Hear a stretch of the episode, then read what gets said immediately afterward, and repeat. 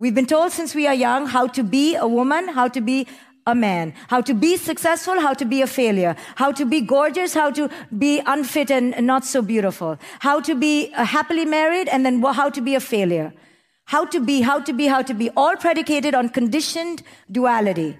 Mass doses have been injected into you. It's now in the way you think, the way the blood courses through your vein is constant conditional duality. Good, bad, bad, good. This is good, this is bad. And like puppets, you don't even realize you're being strung down roads. If it's bad, you go down this path. If it's good, you go down this path. But never do you stop to question what is good and what is bad. Hi, I'm Vishen Lakhiani, founder of Mindvalley, the school for human transformation. You're listening to the Mindvalley podcast, where we'll be bringing you the greatest teachers and thought leaders on the planet to discuss the world's most powerful ideas in personal growth for mind, body, spirit, and work.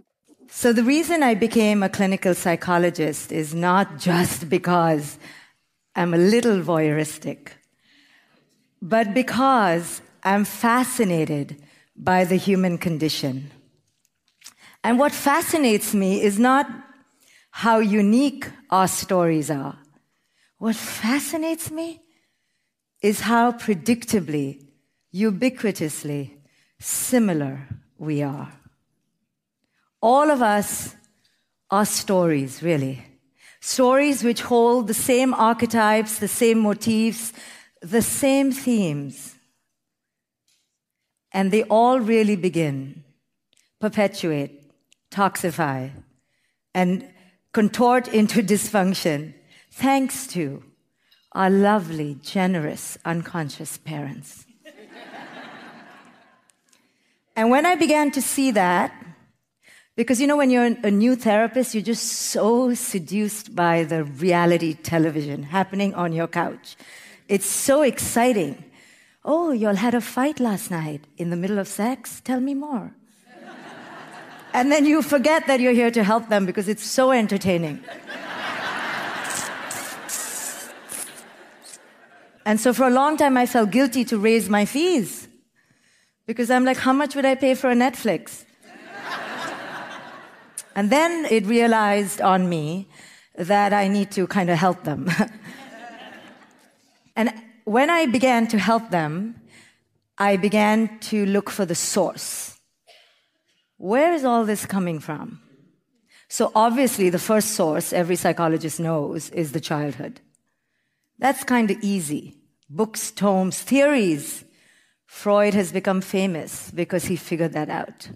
It all begins in childhood. So that's easy. But then what? Now what do we do with the dysfunction that you and I are products of. What do we do with that? So I began to uncover within my own quest, within my own spiritual journey, now what? So if it's in childhood, it's got to be the parent. But you can't just tell the parent it's the parent because let me tell you, there is no one more defensive than the parent. Even spouses, they'll back off. But the parent? I mean, the very reason we become a parent is to be the parent, to identify with the identification of the parent. And right behind that, in the shadow of that label, is I have to be a good parent. And that just means that my child has no choice but to be some sort of, some version of, some nuance of a superstar. This is my mission. And the parenting industrial complex, PIC, has sold us on this mythology that we are some sort of martyrs and saints. You know, I often ask parents, especially mothers, yeah? So, did you hear your child ask you to save it from the dungeons of hell that it was in? Did you hear the hearkening call saying, You, you, beautiful woman with that beautiful man, you are the ones I want to manifest in form with? Because if you leave me here in the ether of consciousness, I, I won't become. You will help me become great. Did you hear them say that? Because we believe that we are doing a great justice to the earth by having these children. So then our mission, you see, because of this parenting paradigm is to do it with zeal, to do it with vigor, In fact, the only reason we had children, we've been told, is to make them happy and them successful. This is what the complex tells us. This is what the paradigm has sold us. So in the name of that is great capitalism. It used to be, you know, just rugby around the corner. We'll buy a ball. We'll invest in a ball. But then the industry and the complex realized, you know, parents are a lot more afraid. Let's capitalize on that a little bit. There's a lot more fear to be capitalized upon, to make capital. Let's stir it up a little bit. Let's not just tell them that children need some activities and some degrees and some education. No. Let's keep churning their fear and keep making capital. And so here we are in this parenting paradigm of today, which is mostly capitalistic. But the one who is the cattle are our children. You and I were raised in a generation of benign neglect. Our parents really were self absorbed in a different way, in a healthier way. But today's parents, no, no, no, no, no. They're self absorbed in a self sacrificing way. No one is more dangerous than a self sacrificing, self absorbed narcissist. Because everything that is done is not done for me, is done for you to be happy and successful. So, in the name of happiness and success, we now have a huge problem. And it is a machinery that churns out children to become products, not humans. You and I are barely authentic, barely our true human self. You and I, with the benign neglect of parents knocked out on weed or just so fascinated with television that came out, you know, when we were growing up or so excited that they had a few trinkets or could send you to summer camp. Though, that, you know, back then, we had parents who were around and they didn't look at us that much and look at how effed up we are. now today, children are in a petri dish to be made into some animatronics version of themselves. This is the plague of parenting today. This is what I see. So when I began to discover that the problem isn't just childhood, easy. Freud had it easy. No, no, no. The problem is some illness in this parenting paradigm. There is great toxicity here. And unless we go to the root of this toxicity, which includes, in large, great inner thirst of the parent, which is essentially unquenchable. If we don't get to that thirst, children will forever be sent to be prey, to be fed off, to fill that inner hunger of their parents. You and I were raised knowing that we were not who our parents said we were. We know, that's why we're here in this room today, that we have to discover who it is we are who we truly, authentically are. This is why we're here. We're questing, we're searching for something that was ours, our birthright to begin with. But because of our unconscious parents, we lost our way. Imagine today. Today, parents with a zeal put their children to be engineered in school after school, in institution after institution, in activity after activity. But the root of the problem is the same cross generations, cross decades, cross lifetimes. It is this parenting paradigm that has at its core that children are to be possessed and owned. You and I were possessed and owned by our parents to some degree or the other.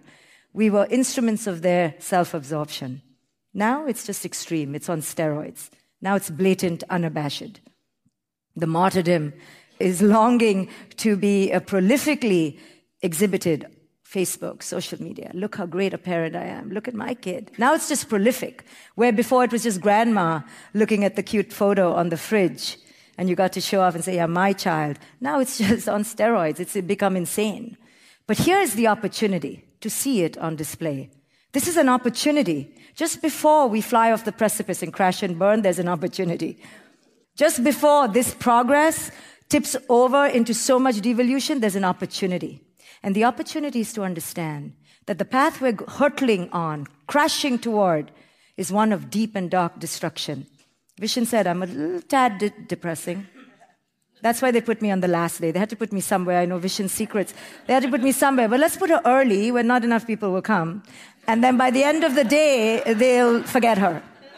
One of the things I've realized after conducting well over a thousand interviews with the world's greatest thought leaders in everything from entrepreneurship to spirituality to health and wellness to relationship is that life is enormous and there are so many ways we can make our life better and better in every way, in every single day. If you're successful in just one area of life, you might just suck in another. I've known billionaires whose romantic lives were in shambles. I've known incredibly emotionally intelligent people who just couldn't make money. And that's totally fine. It doesn't matter where you are. Life doesn't have to stay the same forever. You're not cursed or destined to be miserable or unlucky in love or struggling to make ends meet. You were just never taught how to have it all, how to do things differently, how to master the human experience from a mind, body, and soul perspective. This is where Mindvalley membership comes in. When you become a Mindvalley member, you are coached by the greatest teachers in the world. You get to live a life beyond your wildest dreams and learn the best systems, protocols, methods, step by step by step in just 20 minutes a day to get there. You become the man or woman that you've always aspired to be. And this happens in the easiest, most effective way because of the Mindvalley transformational model. Go to mindvalley.com forward slash now. Don't settle for ordinary. Don't settle for your life the way it is now. Aspire to step into your greatness. Because I'm not here to win your popularity contest. Now they've started this, this braiding thing now, putting pressure on me. I'm like, should I be popular or should I tell the truth? I'm. I'm not here really. It's really not my investment to motivate you, nor to really inspire you. Certainly, certainly not to win your approval.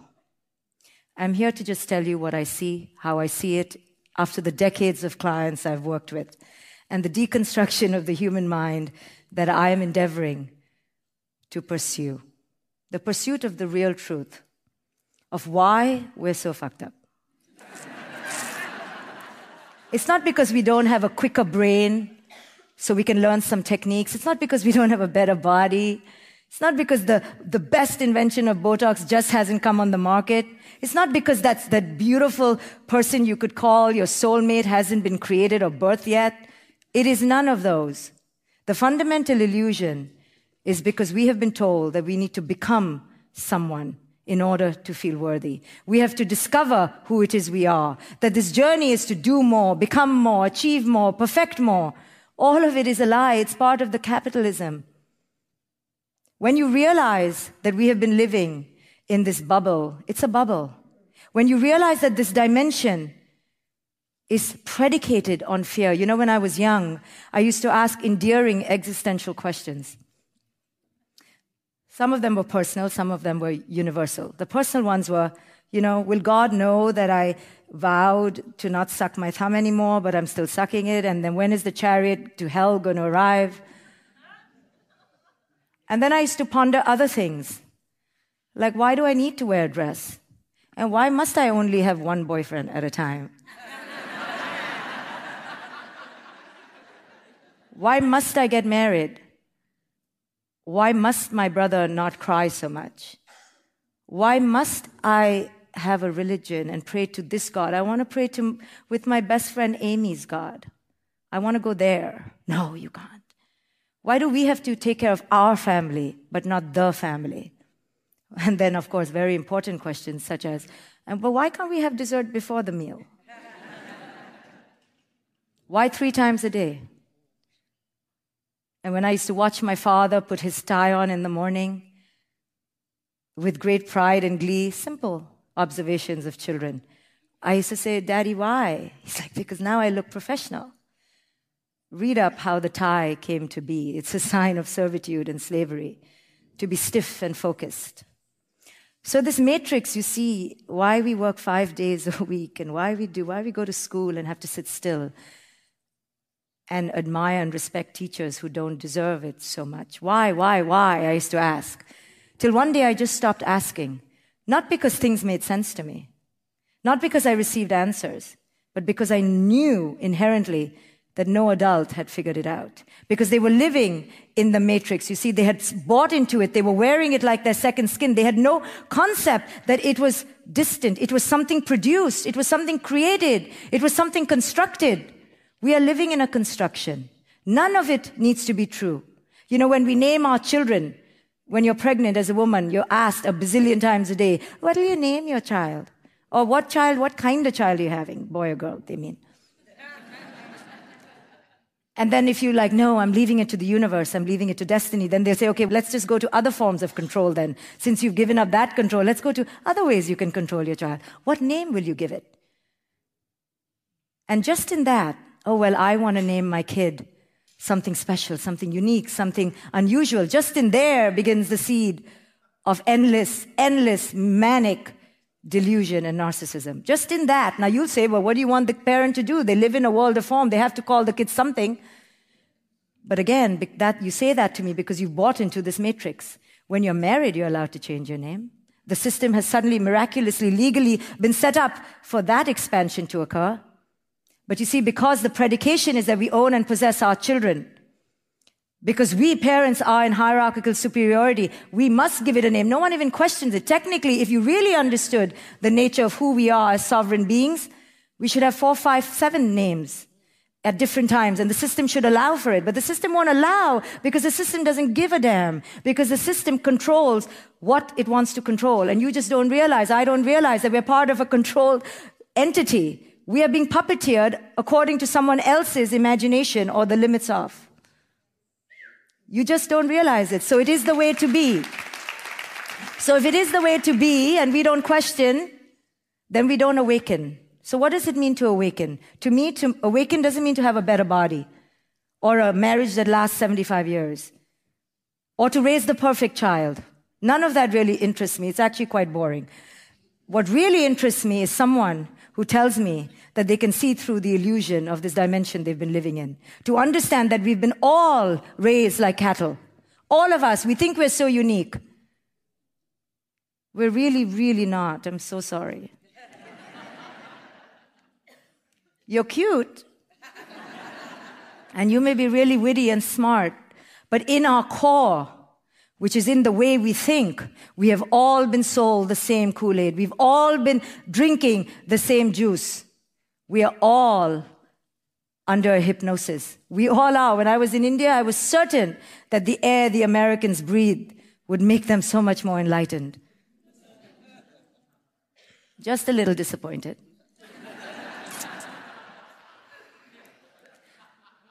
we are the same, yeah? Because we are living under a cloud of the same delusion. Now, there's no harm in living under the cloud. The harm comes in thinking that that's the right way to be. And that's where the toxicity starts. When we give to our next generation our way to be. And our way to be is heavily, heavily predicated on categorical duality. And if we can understand that, we can see how we've been set up to be anxious, to be a generation of great anxiety, because we have been set up on categorical duality. What is categorical duality? All of our life is predicated on labels, judgments, a way to be good and bad. We've been told since we are young how to be a woman, how to be a man, how to be successful, how to be a failure, how to be gorgeous, how to be unfit and not so beautiful, how to be happily married, and then how to be a failure. How to be, how to be, how to be, all predicated on conditioned duality. Mass doses have been injected into you. It's now in the way you think, the way the blood courses through your vein is constant conditional duality. Good, bad, bad, good. This is good, this is bad. And like puppets, you don't even realize you're being strung down roads. If it's bad, you go down this path. If it's good, you go down this path. But never do you stop to question what is good and what is bad. You never pause to say, maybe what I've been told is good could really actually be bad. And what is bad could be good. So in effect, they nullify each other. In effect, there is no good or bad. One of my first most profound spiritual lessons was to understand not only that we're living in a matrix, not only to realize that this entire construction of this thing we call a life is actually a ball of yarn. You pull one string, you see the fallacy in one area. You know, if you read the religious books, all of them have fallacies, but they're all justified and explained. I'm talking about my religious book. Let me just take ownership for my people, okay?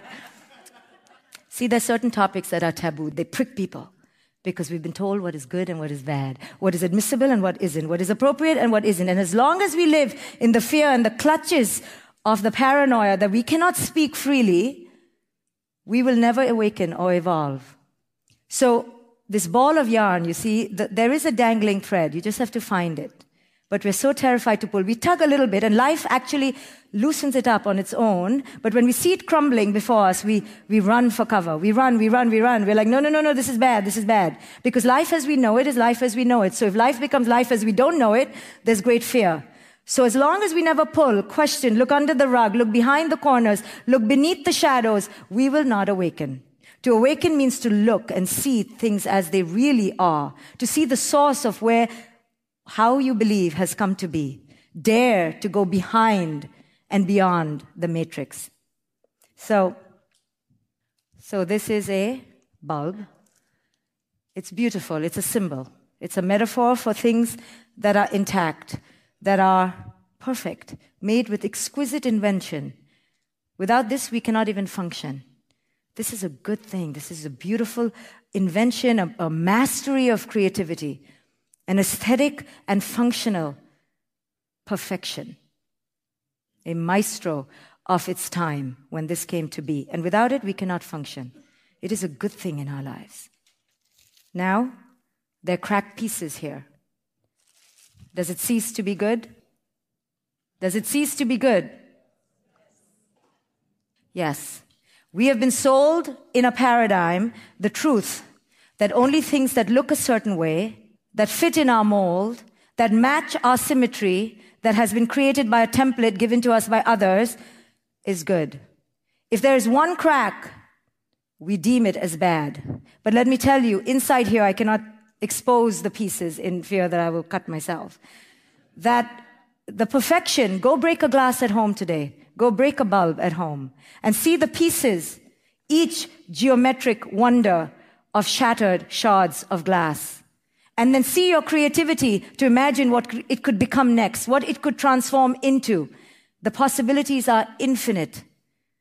The sequences by which the earth, the ground shatters the glass and the physics that allows it to entertain myriads of shapes in your mind is a wonder indeed. But we will not expose ourselves to such wonder, you see, because it's a blasphemy.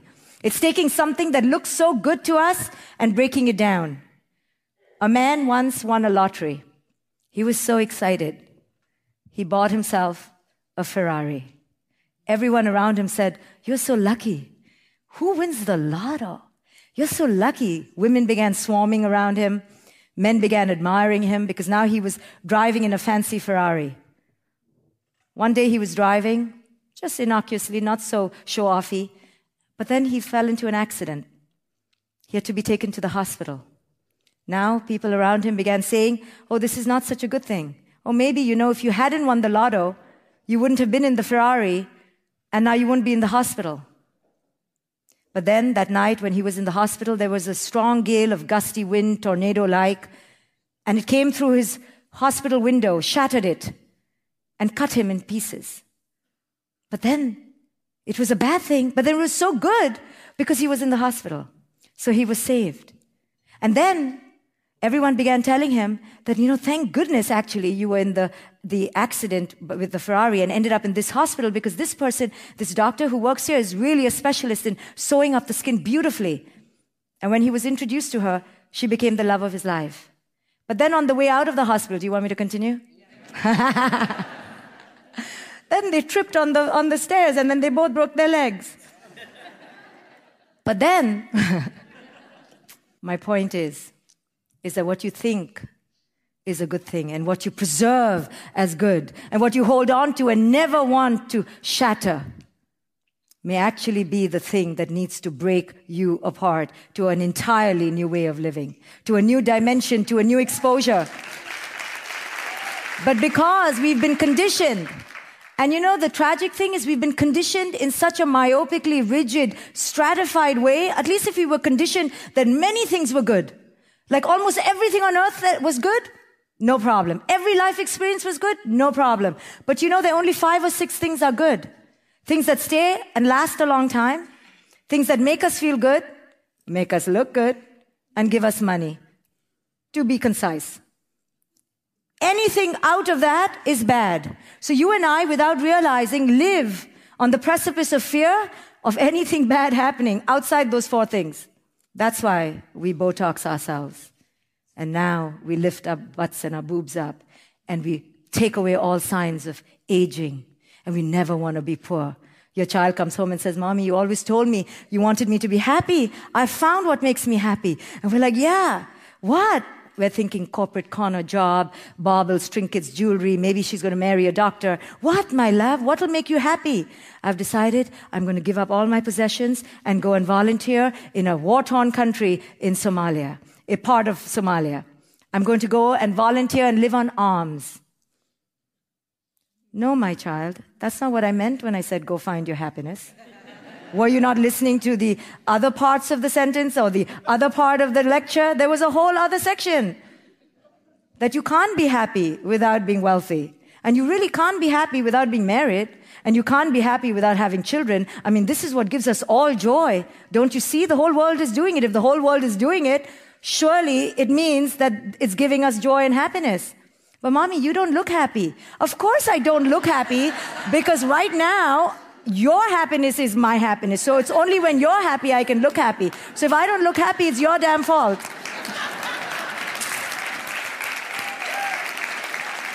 But don't feel guilty. Nothing to feel guilty about. It's okay. When you're happy, I'll be happy. Just be happy. But don't be poor. And when you're happy and well settled, and you find your partner and you have your children, right? And the, the, the kid is going, I was so happy just playing with my blocks, but now she's told me when I'll be happy. So obviously I wasn't happy. So it's something else I have to look for. It's something so uh, ephemeral. I don't even know what it is because I really thought I was happy. But okay, because she's my mother and this is my father, I'm going to listen. So it's in the future. Damn, where is it? Oh, she's saying where? Oh, she's telling me. She's so loving. She's telling me where it is. I have to be well settled, which to me, I think it means some big ass house with some cars in the garage. And then I have to find a partner and have children. And if my body doesn't allow me to have children, okay, that's not a good thing. I'm not going to be happy. And the person I have to marry has to be very well qualified. So probably I have to meet him at a very well qualified institution. So I have to study very hard, which brings us to today. I can't play with blocks anymore because I have to go work very hard for my future so I can be very happy. I was really happy just playing with my blocks. No, don't play with your blocks. So this woman was a simple woman in a village, and one day she noticed a hole in her coat. But it didn't make her so unhappy. But then when she went outside and she met her neighbor, the neighbor said, Your coat has a hole. And so the neighbor's judgment made her feel like, oh, okay, something bad, something wrong with me. Let me go look for the source. Sure enough, there was a mouse. So she sewed up the hole and she was like, okay, I have to kill this mouse. Let me go find a cat. So she found a cat and the cat was a good cat. They're good and bad cats too, by the way. And this was a good cat. The cat did what it was supposed to do and killed the mouse. But then the cat was not, you know, sturdy and resilient. It needed food. So she needed to give it milk. So then she went to buy a good cow to give it some milk for the good cat. And then the cow, damn that cow, it would walk away and like do things that animals do.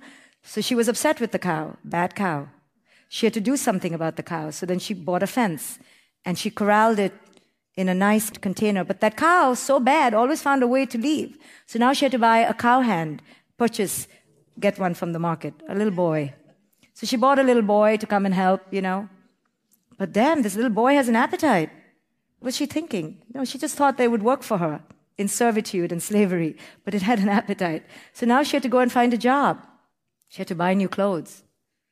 And one day she, she began thinking, maybe I was happier with the hole in my coat. So, this progress that we're creating in the search for ubiquity of happiness, for the utopia of this place that we will arrive at, this tropical place called happiness, is the biggest lie of it all.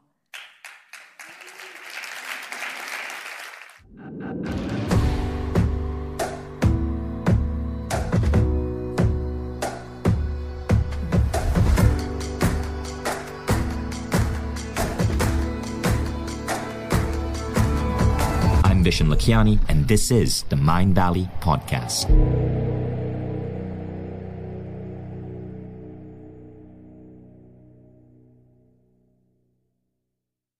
If you like the Mindvalley Podcast, take the next step. Become a Mindvalley member. Imagine being coached daily by the greatest teachers on the planet. How quickly would you transform your health, your mindset, your body, your relationships? How quickly would you double the size of your company? How quickly would you see your career grow? How quickly would you eliminate any limiting belief that's holding you back and manifest a life that you once thought beyond your dreams? When you become a member, you don't just get access to the greatest education in the world. You become part of a community of 150,000 of the most incredible people dedicated to personal growth.